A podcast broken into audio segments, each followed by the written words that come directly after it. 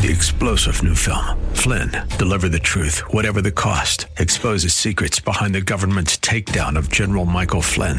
Flynn knew what the intel world had been up to. He ordered the first audit of the use of contractors. This set off alarm bells. He told the truth. He was the most dangerous person for Donald Trump to hire. They had to get rid of Flynn. Flynn, deliver the truth, whatever the cost. Available now. Watch it today. Go to salemnow.com. Salemnow.com. Welcome to The Advocate with your host, Nick Phillips. And now, here's your host, Nick Phillips. Good evening, Cleveland. Welcome to The Advocate. This is Nick Phillips with another edition of The Advocate. Thank you for joining us on this Sunday evening. We're going to be revisiting a topic we spoke about several months ago, and that is the legalization of marijuana and its impact on the human being. With us again is a returning guest, Dr. Antoine Kanamugire. Dr. Kanamugire, thank you for joining us again. Great to be with you, sir. Uh, if you could tell us a little bit about your background, you're a medical doctor, and um, tell us a little bit about your uh, interest in marijuana and what it does to the human being. Yes, being a physician, you know, uh, and a consultant in the ER, uh, particularly, uh, as well as cons- consultant and uh, outpatient clinics, and for uh, first line healthcare uh, in the community. I, I, I, encounter a lot of cases. I see a lot of people whose lives have been uh, affected by uh, cannabis usage. So, with all this uh, legalization movement going on in Canada and the United States, I said I will share. Uh, I really decided to write this book out of the spirit of sharing with my fellow citizens the, the, the message that cannabis is not necessarily harmless as many people might say. So it's it's really for sharing with people the facts, the scientific facts that we have out there. It is not a book about uh, demonizing cannabis or, scaring people away, uh, you know, uh, uh, about this substance. But it is a book, an educational book, non-judgmental, non-political, uh, non-ideological book, really with the sole purpose of sharing facts about the substance. Well, well, let's go back and talk about some of your personal experiences when you have been seeing patients present themselves. You mentioned emergency room and dealing with psychiatric issues. Uh, when I think of the use of marijuana, I know that in popular culture, and uh, I'm back from the 1960s where marijuana was certainly uh, something that was the taboo, but it was sort of uh, uh, everybody seemed to be into it. Uh, and I remember going to college, you could smell marijuana burning all over the place when we have people smoking marijuana, and the operative element or chemical in that is THC. Uh, what what is THC, and what does THC do to you? Yes, uh, yeah, that's a very good question because uh, cannabis uh, has uh, hundreds of chemical components, and among those components, there is what we call cannabinoids, and THC is the main, uh, is one of the two main ingredients that we find in cannabis. So THC or tetrahydrocannabinol and CBD or cannabidiol. So the THC is the is the part of cannabis that gets you high, the one that's going to create the feeling of uh, of elation, of high, of of uh, uh, you know the buzz is, is the one also that is responsible for getting you hooked to cannabis because it stimulates the, the, the, the, part of your brain that was that is responsible of creating addiction uh, and uh, it, it, it is the, the, the, substance as well, the THC, uh, that is going to uh, to cause or to increase the risk of mental uh, alterations. Uh, for example, when we talk about uh, psychosis, for example, the links between cannabis and psychosis goes through THC. It's basically THC, depending on the concentration of, of it, uh, the higher it is, the more uh, the more addictive cannabis will be, the more the risk of psychosis, the more the risk of of mental alteration like a reduced focus or attention and uh, uh, decision making. So it, it is the substance, yes, that causes the high, the pleasure, when you smoke cannabis or take it in other, through other means, but it is also that substance that is responsible of uh, other consequences. And as you say, in the, in the 90s, you know, 80s, 90s, the, the, the, THC concentration in cannabis was about uh, 2 to 4 percent. Nowadays, the concentration of THC in cannabis is about 15 percent.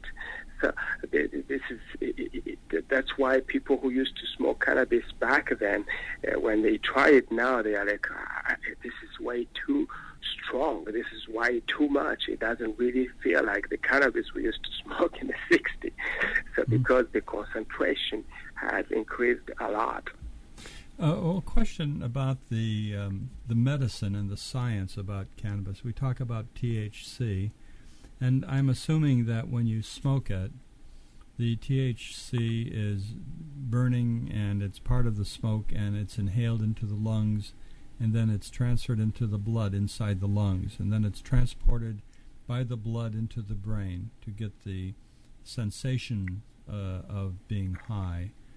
Now, exactly. when when that THC is in the blood and it's in the brain, I'm assuming it has something to do with receptors in the brain. What yes. rece- what receptors are though, and, and how does THC affect? Different than alcohol, or, or is it the same? We know that mm-hmm. you must have the the numbing effect of alcohol temporarily until it metabolizes out. But mm-hmm. is THC different than an alcohol high? Yes, uh, actually, first uh, in the brain we have receptors called cannabinoid receptors. This is where the, the THC, THC is going to uh, to affect your brain. It's going to be to to to, uh, to to stimulate these cannabinoid receptors in your brain, and this is how it's going to to to to to to affect other systems, like uh, uh, uh, as I just said, the, the, the system, especially the prefrontal cortex in your brain, where the decisions are made. The, the system, this is the part of your brain that is responsible of concentration, attention, focus, uh, anticipation, decision making, intuitive thinking, and uh, it's going to to to to um, to inhibit or reduce the functioning of this part of the brain. Alcohol is going to affect as well uh, uh, this system, but it's not the same receptors. It's other receptors uh, uh to which alcohol is going to uh, to be linked. And uh, yes, both both substances are addictive. You know, alcohol is addictive as well as cannabis or THC. Mm-hmm. Uh, actually, a lot of people will say that cannabis is not addictive at all. This is not true. 10% of cannabis users will slide into addiction. And when we talk about teenagers, the risk of addiction uh, increases uh, to about 17%. That's one teenager out of six who will slide into addiction. So alcohol and cannabis, when you talk about comparison, they are both addictive substances. They can both uh, uh, mm-hmm. increase anxiety disorders, for example. Uh, but THC is known to stay longer in the system, longer than alcohol. Uh, sometimes, when you, for heavy smokers or heavy cannabis users, uh, it can test positive even 21 days later. Some, for some people, it can even test positive uh, six weeks later. So uh, it's it's uh, it's a, it's completely different uh, in the way it affects uh, the system. But yes, they are both substances that need to be taken carefully. Well, well, let me. We have about one minute before our break comes up, but uh, when we talk about addiction, I, I, think maybe of a couple components of addiction. One might be the organic or physiological addiction that your body craves something physically, versus maybe a behavioral addiction based upon seeking pleasure and repeating that. Um, yes, exa- is, exactly. Is, what, what do both of these, or, or one more than the other, play a prominent role in THC or marijuana addiction? Yes, actually, when we talk about cannabis use disorders, uh, we, are talking about both. It, can be physical dependence or physiological dependence. That means when you stop using the substance, the system has uh, some kind of symptoms uh, that remind you that you didn't take the substance. And yes, cannabis has this uh, physical or physiological dependence or physiological addiction. Again, physiological addiction of cannabis is less severe than physiological dependence uh, to alcohol because the, uh, the, the, withdrawal symptoms uh, from alcohol for those who use alcohol in a heavy way and daily, when they stop abruptly, this withdrawal symptom can kill them. Cannabis withdrawal syndrome is not deadly, but it is very uncomfortable. You know. Well, let, us hold up on that thought. We're talking to Dr. Antoine Kanamugire about marijuana and the physiological and psychological effects of marijuana. We're going to take a short break. We'll be back after these words. You're listening to Nick Phillips on WHK The Advocate. We'll be right back.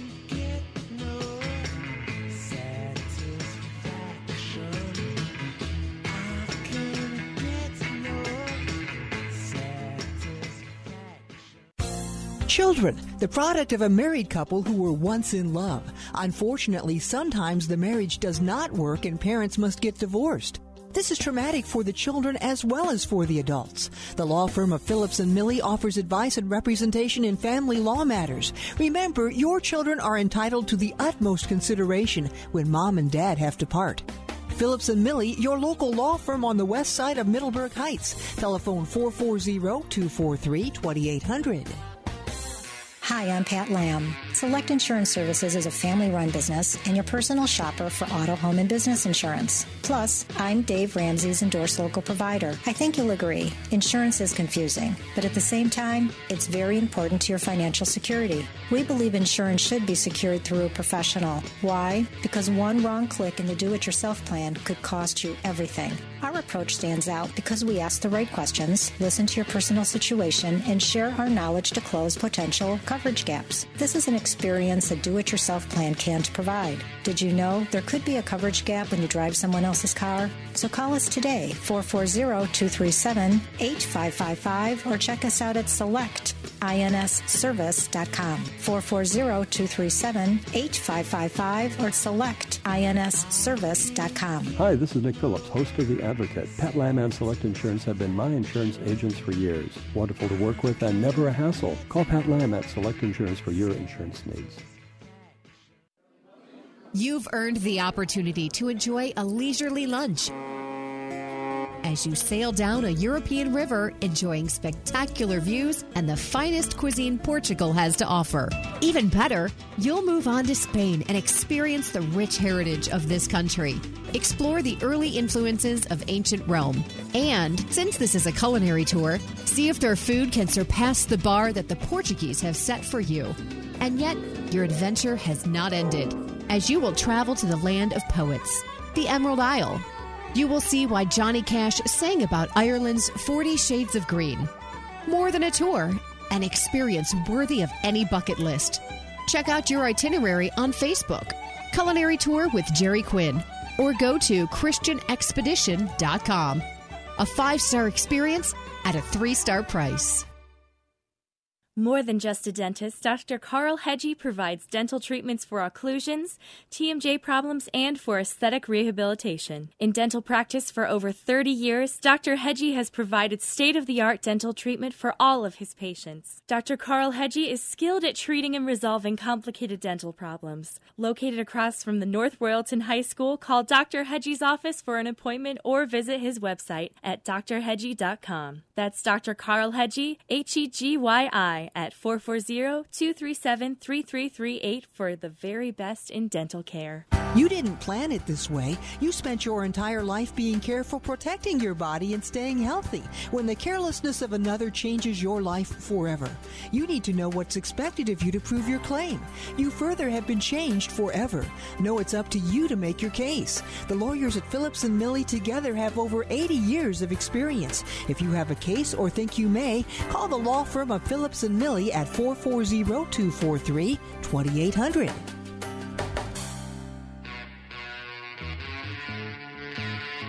Welcome back, Cleveland. Nick Phillips with you with another segment of The Advocate. We're talking tonight to Dr. Antoine Kanamugire concerning uh, a psychiatrist viewpoint of the use of marijuana and uh, what, what happens if um, it's legalized and everyone starts using it freely. And, uh, Doctor, you've seen that people become addicted to it. Um, and from a psychiatric standpoint, I've always heard uh, as a lawyer and, and being involved in uh, some litigation concerning this that if you start taking marijuana too early, before the human brain is fully developed, there's some retardation in the development of the frontal lobe or the executive functioning of the brain. Is any part of that accurate? Oh, absolutely. Uh, uh, actually, you know, the brain uh, develops up until the age of 25. And for some people, it can even go up until the age of 30 or 32, especially in men.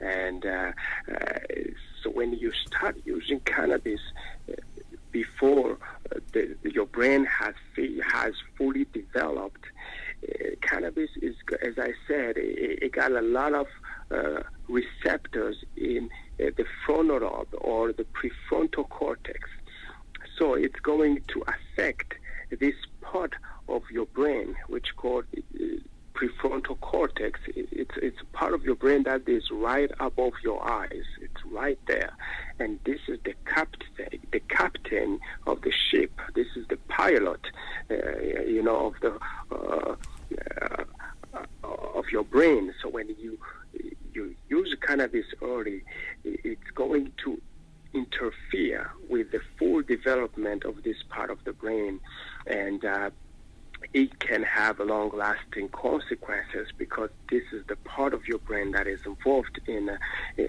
in anticipation, decision making, intuitive thinking, uh, concentration, focus, uh, inhibition of uh, behaviors, uh, you know, which means it's the brake. Uh, when you accelerate or you press on the gas, need a brake to balance the speed. So this is the part that is going to say, oh, no, no, no, not that, not this. You don't need to do this. You can do this instead. So when you, you, you, you, you affect that part of your brain, uh, the brake is loose and you may end up doing things that you didn't anticipate or you didn't want to do, and you may end up not being able to do things that you want to do. So it is very, very important if you're under 25. I really strongly advise, I repeat it over and over again in my book, you know, the 21 unspoken truths about marijuana. I repeat this in a clear way that if you're under 25, please stay away or just wait for now because you don't want to affect the, the, development of your brain. No, would, would it be fair to call that a sort of a self-induced um, retardation of brain development? Yeah, uh, actually, yes, it can. Uh, it can retard the brain uh, development as well as it can.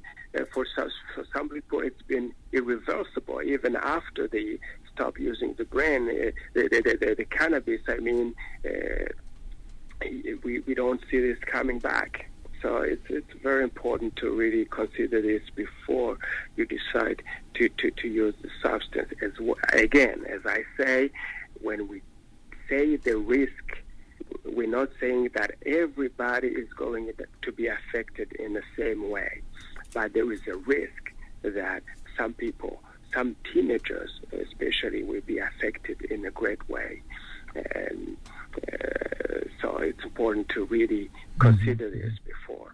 And we've talked uh, we talked a number of months ago about the same subject, and since then, are have you found any um, communities that have experience now with the legalization of marijuana, and whether they've noted any uh, sort of community shifts in in behavior?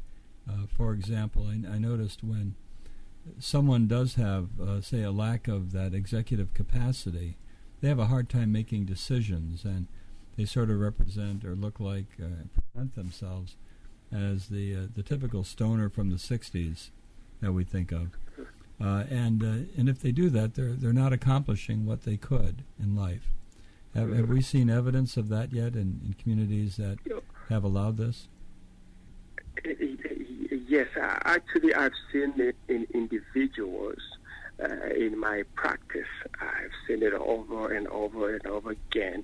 You know, uh, as I used to, as I like to say, you know, some people have never met uh, someone like this wonderful 19, 20 year old bright young man finished high school with an average of uh, uh, above 90% in everything, starts college first semester, 90, 93% in everything, second semester, everything changes, you know, starts missing class, no homework, uh, misses exams, parents are worried, wondering what's going on. They come to the young men with girlfriend, sister, father, mother, grandmother, everybody's worried. You know, the kid, uh, they're wondering if the kid is depressed or has another medical condition. We do all kinds of tests. We find nothing. But we learn from the young man that the only thing that changed from first semester to second semester is that he started using cannabis during the Christmas holidays and he really went heavy on cannabis. And uh, the second semester, everything drops to 50%, 60% failures, and it was really catastrophic. And um, this young man was experiencing what we just talked about. You know, the frontal part of his brain was not working uh, as well as before. His decisions were biased by uh, cannabis, were affected by too much cannabis in his prefrontal cortex. And he developed as well what we call amotivational syndrome, which is this lack of ambition, lack of uh, purpose, lack of direction. Uh, you know, everything is all right now, no problem, nah, no, no big deal. So this is the uh, no big deal speech no problem speech, no, uh, and it leads to really dire consequences. Why, why is, why is that happening? Because I, I call it, and I've seen it when I did uh, juvenile magistrate work, watching kids uh, make that change where they were great students in elementary school or early junior high, and then they come to court with their parents, and the parents are beside themselves because uh, I, I call it sort of a, a loss of ambition for success uh, suddenly things that would matter don't matter anymore, and they're satisfied with coasting. What what is it that takes this ambition towards success uh, away from people? Yeah, so, so, I, I, talk about it in chapter 11 of the 21 Unspoken Truths about marijuana. It's what we call amotivational syndrome. And this is not depression. This is not really a, a, another kind of psychiatric condition. It's really a syndrome associated with the cannabis or other drug usage, and uh, it's going to, to, to affect your, your the, the, the, the the parts of your brain that is that are responsible of generating ideas, generating ambition, uh, uh increasing the, the drive and the purpose. The, the, and these these executive functions uh, are uh, literally asleep, and uh, this is physiological as well because the drugs are going to stimulate, uh, you know, dopamine in your brain, and you just looking for another stimulation. Uh, you know, you these people are really motivated to get the, the next dosage uh, or the next dose of the substance, but not motivated for anything else, because nothing else is stimulating as much the brain to release the dopamine. So they are going to look for that very specific substance and they lose motivation for everything else because the reward okay uh, this is what we call the reward system the reward is not there for anything else they do not perceive the, the, the, feeling that they get from the, the substance in question. So wow. uh, this is very, very, can be very dangerous, especially for teenagers who or young adults who are well, starting we'll have, life. We'll have to watch that very, very carefully because as a matter of public policy, it would be looked at that the government okays this as being harmless, but uh, it's not. And uh, we thank Dr. Antoine uh, Kanamugire uh, for joining us uh, today. And the book, I think the book is uh, 21 Unspoken Truths About Marijuana. Is that the name? Exactly. Well, wonderful. Well, thank you for joining us, and we'll we'll have you back again as the story unfolds into our future. Thank you it so much. It will be a great pleasure to be with you, sir. Thank you so very much. We're going to take a short break right now, but we'll be back for more of The Advocate tonight, so don't go away. You're listening to Nick Phillips here on WHK, The Advocate.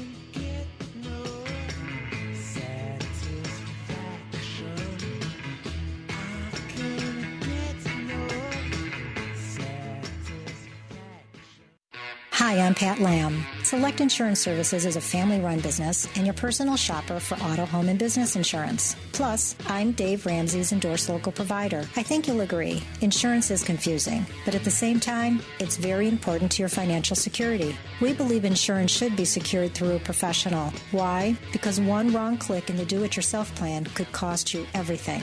Our approach stands out because we ask the right questions, listen to your personal situation, and share our knowledge to close potential coverage gaps. This is an experience a do it yourself plan can't provide. Did you know there could be a coverage gap when you drive someone else's car? So call us today, 440 237 8555, or check us out at selectinsservice.com. 440 237 8555 or selectinsservice.com. Hi, this is Nick Phillips, host of The Advocate. Pat Lamb and Select Insurance have been my insurance agents for years. Wonderful to work with and never a hassle. Call Pat Lamb at Select Insurance for your insurance needs. WHK Cleveland. You've earned the opportunity to enjoy a leisurely lunch as you sail down a European river, enjoying spectacular views and the finest cuisine Portugal has to offer. Even better, you'll move on to Spain and experience the rich heritage of this country. Explore the early influences of ancient Rome. And since this is a culinary tour, see if their food can surpass the bar that the Portuguese have set for you.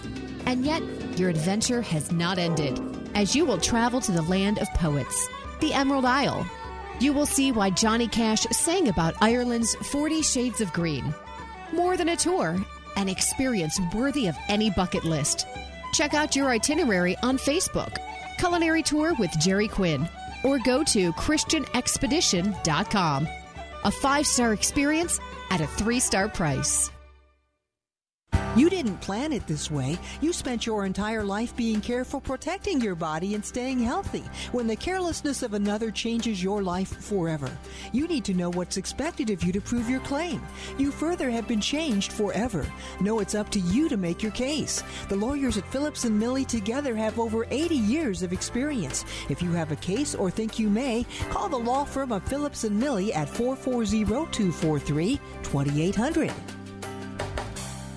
More than just a dentist, Dr. Carl Hegyi provides dental treatments for occlusions, TMJ problems, and for aesthetic rehabilitation. In dental practice for over 30 years, Dr. Hegyi has provided state of the art dental treatment for all of his patients. Dr. Carl Hegyi is skilled at treating and resolving complicated dental problems. Located across from the North Royalton High School, call Dr. Hegyi's office for an appointment or visit his website at drhegyi.com. That's Dr. Carl Hegyi, H E G Y I at 440-237-3338 for the very best in dental care. Welcome back, Cleveland. Nick Phillips with you with another segment of The Advocate. If you've ever been called for jury duty or you had a case before a court and had to face a jury, you'll know that uh, jury trials are, are something of an event. And we're going to talk to an expert on jury trials. We're talking about the jury crisis, which is a new book by Drury Sherrod. Mr. Sherrod, thank you for joining us. You're welcome. I'm happy to be here. Yes, where are you calling from tonight? I'm in Pasadena, California. Oh, very good. Uh, we just saw your beautiful city during the Rose Bowl parade. But uh, that that it is being, a beautiful city. That that being said, we're up here in Cleveland, Ohio, the land of ice and snow. So you're uh, you're much. I've been at the Rock and Roll Museum before. Good, good. Well, that that's a wonderful place. But you know, getting down to business, um, you're a jury consultant, and you wrote a book called The Jury Crisis. Uh, I'm a trial lawyer, and before the interview, we talked a little bit about about that. Your role as a trial consultant. Can you tell us a little bit about your background? Yeah, I'm actually a social psychologist. I have a PhD in psychology, taught psychology, written a lot of articles and a textbook, and then this most recent book on um, the jury crisis. And what jury consultants do are we are hired by attorneys when there's a big case, usually high damages or major consequences at stake. And the goal is to try the essentially to try the case in advance in a mini version, with jurors hired from the from the venue who match the real venue, who, who look like the faces you would see on a real jury trial the whole thing is reenacted with lawyers and uh, evidence presented on both sides. And the result of the, this, these analyses are to develop um, trial strategies that are persuasive. We often, to do that, we often rewrite the opening statements into narrative form. We also can develop uh, verdict, uh, reliably tested uh, voir dire questions that predict verdict. And then we also often do post-trial jury interviews so whereas most jury deliberations are never penetrated because they're sacrosanct, there's no clerk taking down notes or anything. I have often I've just talked to scores and scores of jurors on the phone about their experience of having been a jury when when they decided in a case to uh, to go one side or the other and why. Well, on that particular point, what do you find? When do jurors make their decision, uh, as a general rule? It's often hard for uh, lawyers, especially, to accept but there's pretty good research that most jurors begin making up their mind during early in the opening statements. And having made up their mind, they then use they then use that to uh, determine what they attend to during the cases in chief, what evidence they focus on. It affects what evidence they recall, what evidence they don't recall, and it's partially because the jurors do this because this is basically what the brain evolved to do, to leap to narrative conclusions instead of doing a slow, objective, rational analysis of evidence we survived by leaping to conclusions, acting intuitively and instinctually, and telling stories. Mm-hmm. And we can't help mm-hmm. but do that in jury trials. And, and that's uh, human nature, I would imagine. That it, it's hard to hard to combat that. Uh, I, have been doing jury trials for many years, and uh, it, it's always a mystery. I remember years ago when I was starting out doing jury trials, I used to, I think probably part of being uh, the, the function of being a young attorney, I, I felt I would know what a jury is going to do. Uh, but now it's not so clear. It, it's not really clear what the jury is going to do. It depends on the makeup of the jury, how they're feeling that day, how the judge is feeling that day, how all the witnesses are going to come across, whether they'll come across the same way as they told you they're going to come across, and uh, the the outcome. Yeah, in our, in our, go ahead. No, I was just going to say the outcome is so unpredictable in your experience, is, there some way to bring that together and make it more predictable? Well, it is unpredictable, and that's why jury trials are vanishing. Um, there's, there's just staggering numbers there. That there's only um, less than a half a percent of all the civil trials filed in a year reach a jury. That's less than one half of 1%. Just a couple of decades ago, it was 20%, 25%. And for criminal trials, it's less than 1%. So basically, less than a half percent of criminal trials and less, less than 1% of criminal trials and a half percent of civil trials ever reach a jury. That's been called the, the vanishing jury. We are seeing, we're maybe seeing the death of trial by jury in America. Well, I, I can see that uh, happening in a sense because we've been seeing more mediations and uh, some arbitrations, but uh, yeah, cases very rarely get to the courtroom. Uh, at at one point, I was uh, I thought it'd be a neat thing to just have uh, a team of lawyers try a simple case in front of a sample jury in the courthouse as part of a bar experiment, and then go right across the hall and do the same trial again in front of another jury, and watch how they do it differently. it's a great experiment.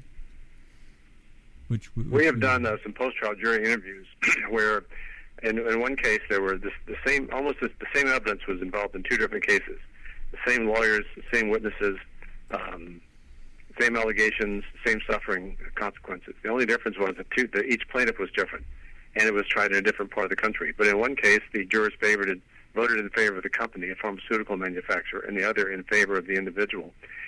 And while the, the both sides put on detailed science cases lasting probably a week to 10 days, the science was over the head of the jurors. They just couldn't recall it. As one juror told me on the phone, he said, I'm not Einstein. I'm as blue collar as you can get.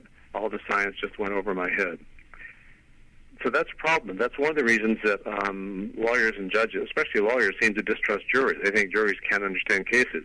But it turns out that um, if we turn it over to experts, which would be judges, mediators, arbitrators, they bring their own biases. Also, those biases are, all, uh, biases are all vested in a single person who's going to be telling a single story about the facts. Whereas in a jury, you're going to have six to 12 people, ideally representing different segments of the community, talking together, spreading the risk, trying to hammer out a community standards decision. Yeah, have you seen any examples of a blend of having a judge handle most issues and a jury, maybe a special jury, just handling a single issue? Uh, an, an, area I would think of. Putting, I think it's more Europe. Uh huh. What what happens in Europe? In Europe, I think major cases uh, with major charges, uh, major penalty, major uh, criminal cases, and huge penalty uh, jury trials sometimes go to judges. I mean, sometimes go to go to juries, but generally they go to judges. And uh, well, I'm thinking like in medical cases here, uh, where maybe a jury could be impaneled just to consider the damages issue, something that's maybe something that's based on common experience rather than highly technical scientific data and competing peer review articles and experts and that kind of thing. I, I could understand how people can get lost in that. Well, interesting. We were hired by a client to do um, to, to do a comparison of jurors versus experts on an overcharging case in a very complicated manufacturing dispute. And the manufacturer is claiming that its part suppliers had been overcharging for 10 years. So we hired a group of um, arbitrators who heard the same evidence and that a group of juries, the uh, jury heard. They reached different conclusions. The arbitrators accepted the fact that the evidence was more or less unclear and unpersuasive, but it was similar to lots of other cases they had handled, so they accepted that they would just trust the evidence. Whereas the jurors said they couldn't understand the evidence, but what, the way they reasoned it was a simple story. If this major sophisticated company has been had been being overcharged for 10 years, it's basically their own fault because why wouldn't they have realized what was going on? Now, when when you approach a case like that, you, you mentioned you guys do some fantastic things to help lawyers. Uh, for example, uh, setting up uh, mock juries, uh, writing opening statements. How, how much of this is based on the law and how much is based on, say, psychology? Well, by the time it comes to us, the lawyers have done all the discovery, they've filed all the motions, they've sought summary judgments, and they have to face a jury. So at that point, it becomes much more of a psychological issue than a legal issue. And I think, in fact, that's the problem that the um, the lawyers, especially defense lawyers, haven't learned how to uh, talk to a juror. They still talk to the juror as though they're talking to law school professors. For example, we often find that when lawyers write opening statements, it's a, it's a yellow pad list of, say, 100 items, and they just check them off, sort of out of order, out of chronological order, out of any kind of narrative order. There's no story, there's no beginning, middle, and end. We transform those into a narrative, usually five themes, beginning, middle, end, a narrative that organizes the evidence. So we don't ignore the evidence, we just organize it in a way that is comprehensible. And in doing that, you also set up a series of mental file folders. So this jury, the jurors just have to recall the overall narrative, and then they can they can uh, fill it with the with the uh, the evidence from these file folders we've established in their brains. Uh, it sounds like the way the human mind works, that's the best way to do this. We're talking to Drew Sherrod, uh, who is a jury consultant and a PhD in psychology, and he has a book called The Jury Crisis. Uh, it's it's a great book uh, if you're planning on being a juror, or you have a trial, or you're a lawyer, or working in that system. We're going to take a short break. We'll be back with uh, Drew Sherrod to talk more about jury trials and the crisis with regard to jury trials here in the United States. Don't go away. You're listening to Nick Phillips here on The Advocate. We'll be back after these words.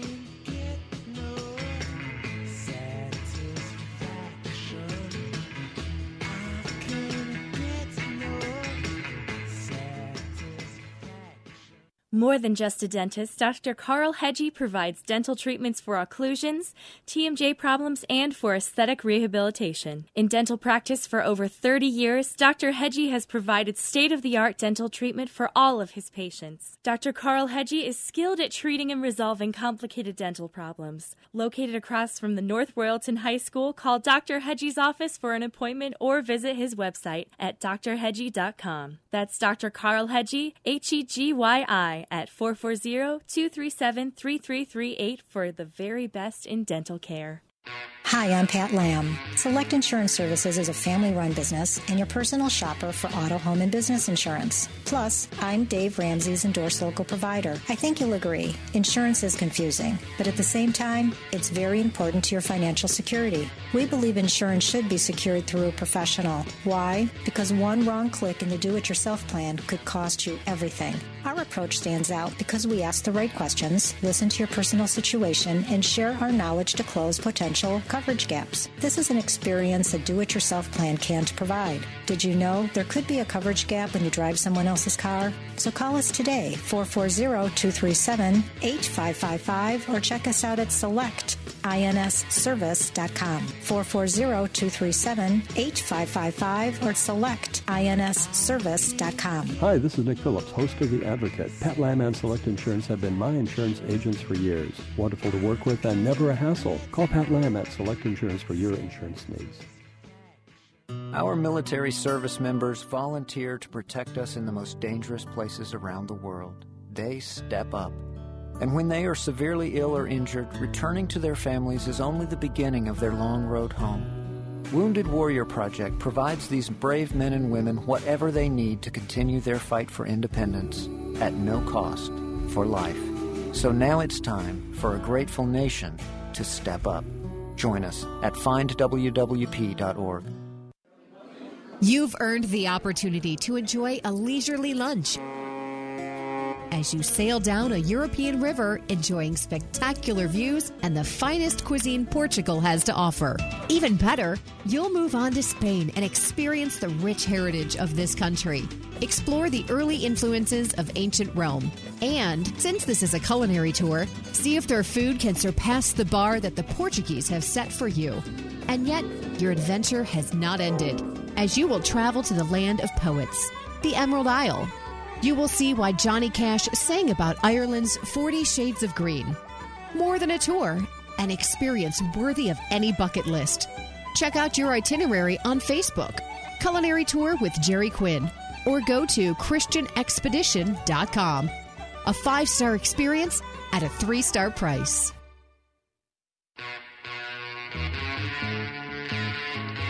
Welcome back, Cleveland. Nick Phillips with you with our final segment of The Advocate for tonight.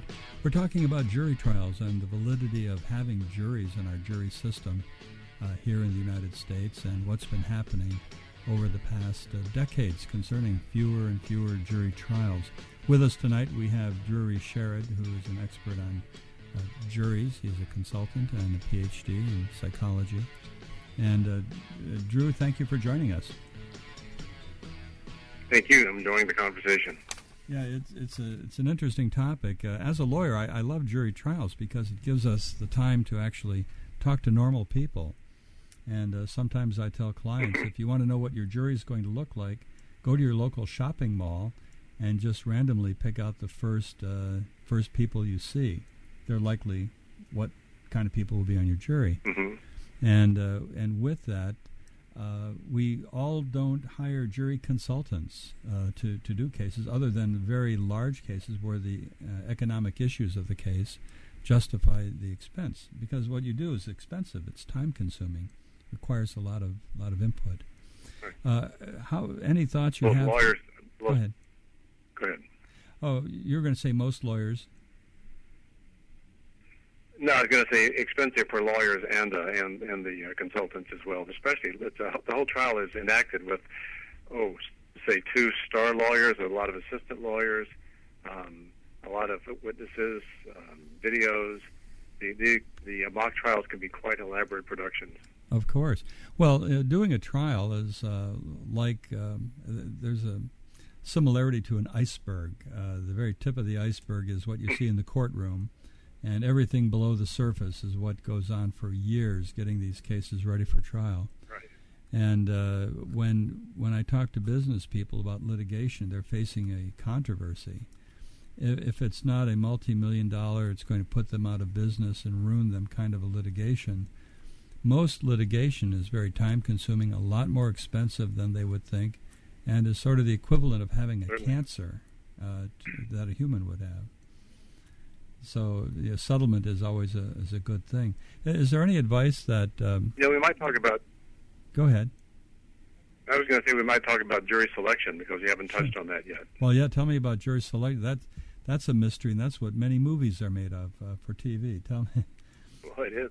Tell, tell me about jury Uh, selection. and, and Dr. Bull, for example, if you've seen the TV show. Yeah, people love that show, and, and they they have. I was Uh, called for jury duty once, and the uh-huh.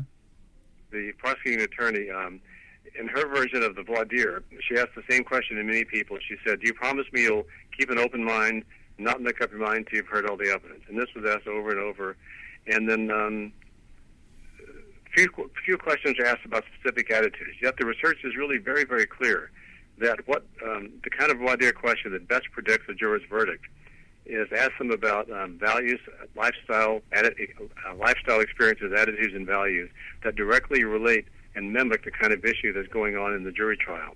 And different questions would be relevant for different strata of the, the population. So, for example, the kind of questions that might predict a plaintiff-oriented versus a defense-oriented, say, older rich white men are different from the questions that would predict plaintiff or defense orientation for young, poor, minority female.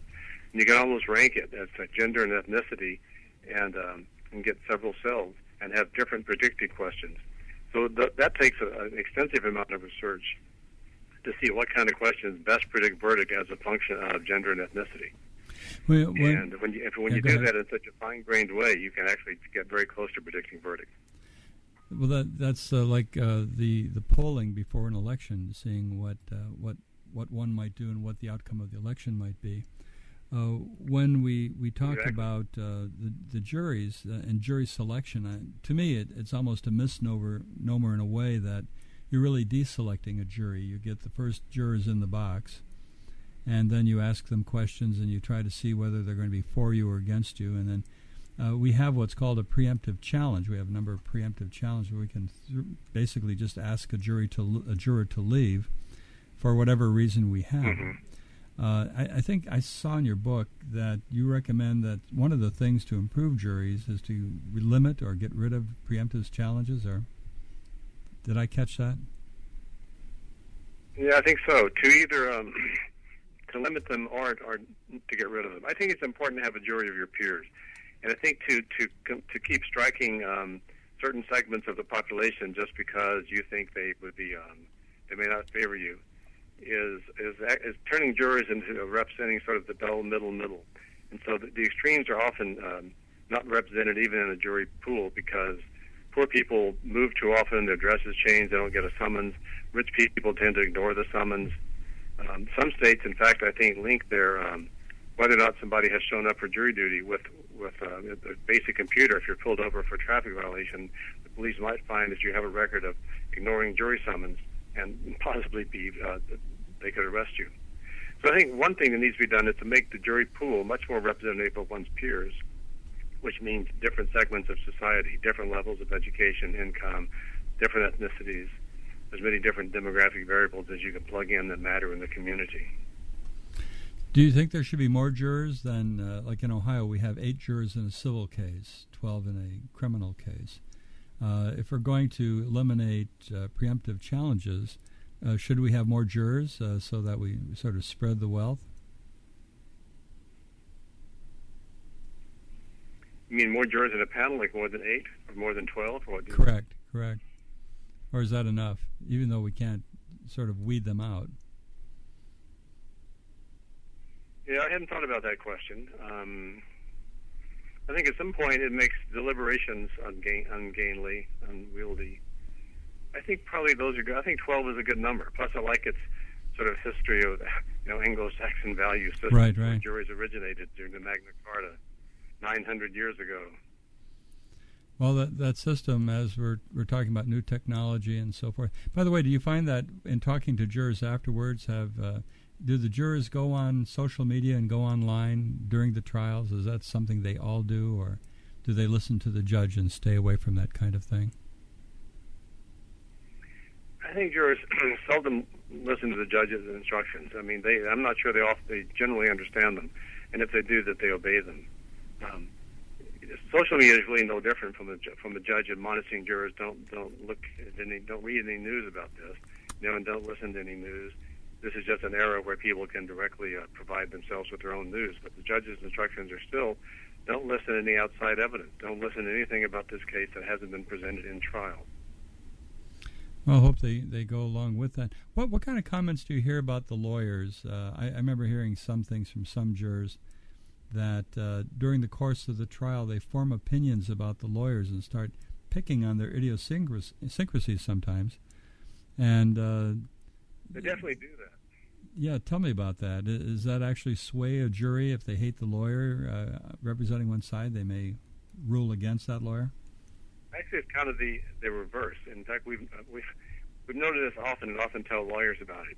It's not the case that jurors um, are persuaded by the lawyer they like the most. They're often persuaded. They're generally persuaded by the lawyer who makes the the, the jurors' work easiest, who can lay out the facts for them most clearly, who can explain engineering testimony or scientific testimony in in the clearest way. So often, um, you know, they'll say, "Well, I really like that one guy, but I just couldn't understand him." Or sometimes, and they often are not. They're, they're much harder, I think, on, on female attorneys than male attorneys. Oh, why is they'll that? Say, they'll make more personal comments like, "She can afford to get a better haircut than that," or, you know, "I don't know why she wears those shoes. They don't look comfortable to me." Yeah, amazing, and that uh, that kind of focus from jurors really perplexes lawyers as to uh, you know we're giving them all this juicy stuff, the the real things. Uh, we we have uh, about a, a, minute to go, but real quick, do you think uh, jurors should or should not take notes? That always seems to be an issue. Well, I think they should. I think, and the judge's instructions ought to be very clear as to what their goal is. It's it's very um, odd that judges' instructions are delivered at the end of the trial instead of at the beginning. It's like uh, enrolling in a course and not knowing what you're supposed to focus on until uh, the final until the final exam. When in fact it would have been much better if the instructor could tell you at the outset, you know, this is what this course is about. These are the issues that matter. This is where I want you to focus and concentrate. In really computerized courtrooms, uh, every juror has a little station, so they can send a message to the judge and say they want to ask an additional question of the attorney. And so, but most most trials still don't have. Most courtrooms still don't have questions or note taking. Wow. Well, uh, to me, uh, the courtroom is, is, still the the last option for resolving problems here, and uh, I think it's a good thing that we have the jury system. But uh, the name of the book is called The Jury Crisis, and it's by Drury Sherrod. And uh, Drew, thank you for joining us tonight. Thanks, I've enjoyed this. Thank you so much, and thank you for listening. We'll be back next week, same time, same station. So between now and then, have a great week. Good night. And I sat and watched the Zanzibar sunset sat and drank my fresh mint tea with nothing to do until morning, and only my mind for company. The preceding program's views, claims, or representations may not reflect those of AM 1420 The Answer or Salem Media Group. Hey. Three star general Michael J. Flynn, head of the Pentagon Intelligence Agency, knew all the government's dirty secrets. He was one of the most respected generals in the military. Flynn knew what the intel world had been up to, he understood its funding. He ordered the first audit of the use of contractors. This set off alarm bells. The explosive new documentary, Flynn, Deliver the Truth, Whatever the Cost, and covers the facts behind this scandal. Flynn told the truth. He was the most dangerous person for Donald Trump to hire. I find out the worst enemy that I'm going to face in my life is right here in America. They took my assessment and they wanted me to change it. And I was like, I'm not changing it. They had to get rid of Flynn with in depth interviews, archival footage, and never before seen personal records of the man behind the headlines. I just felt like I was drowning. Flynn, deliver the truth, whatever the cost. Available now. Watch it today. Go to salemnow.com. Salemnow.com.